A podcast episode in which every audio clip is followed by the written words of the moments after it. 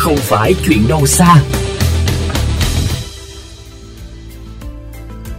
Thưa quý vị, gần đây VOV Giao thông nhận được phản ánh của một số thính giả khi tham gia giao thông vào sáng sớm trên một số con đường như Võ Văn Kiệt, Đàm Quang Trung đều không thể thở nổi vì ô nhiễm từ mùi nước thải chảy ra từ các xe chở rác chạy qua đây.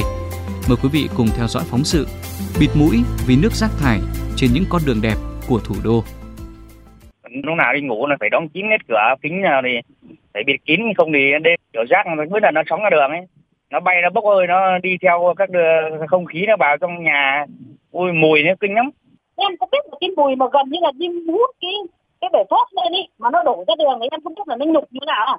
Ui bạn này mùi nó mà nó kiểu như là mình đang ở trong bãi rác luôn ấy.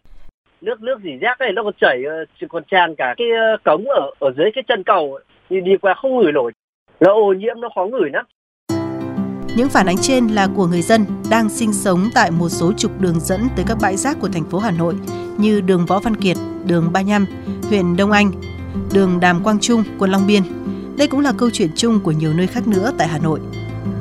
Tình trạng nước rác thải bị chảy ra đường trên những con đường đẹp của thủ đô vào sáng sớm khiến nhiều người thường xuyên tham gia giao thông trên các cung đường này như anh Ngô Giang.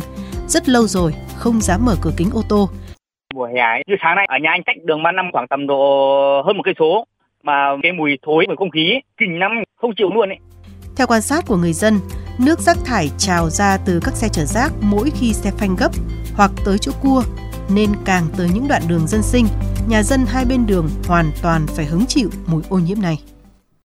Nó mà có cái xe mà đỗ lại hay là có những con vật đi ra đường này chẳng hạn thế nói chung là hay có cái vật cản rất nhỏ ấy, thì cái anh ta phanh là nó xào nước ra luôn. Còn ở trên có cua cho nó vào đúng chỗ cua thì chả phanh phanh rời nó vẫn bị họ đi tốc độ nhanh mà trong đầu là họ cứ cua hoặc là đánh võng thì là nước ở trong ờ, rác người ta chảy ra nhiều. Nó bị ờ, xô ra thì nó mùi rất chi là kinh khủng luôn. Những cung đường đẹp của thủ đô bị ô nhiễm bởi nước rác thải do dỉ dọc đường kéo dài hàng chục cây số không chỉ ảnh hưởng lớn tới cuộc sống của người dân mà còn tiềm ẩn rất nhiều nguy cơ mất an toàn cho người tham gia giao thông. Anh Phạm Văn Vũ cho biết. Đợt trước em đi qua còn nó xe máy còn bị ngã nhiều ấy. Vì bia nó ướt ở bia cái nước ấy nó bết ấy, nó trơn lắm. Trước tình trạng này, người dân sẽ phải sống chung với lũ như thế nào? Chẳng lẽ sống trong môi trường ô nhiễm thế mà họ không có ý kiến gì hay sao? Nếu kêu thì họ biết kêu ai và ai sẽ lắng nghe họ phản ánh? Ai sẽ giải quyết hay khắc phục tình trạng này? Câu trả lời sẽ được phản ánh trong chương trình Thành phố tôi yêu tuần sau. Mời quý vị cùng chú ý theo dõi.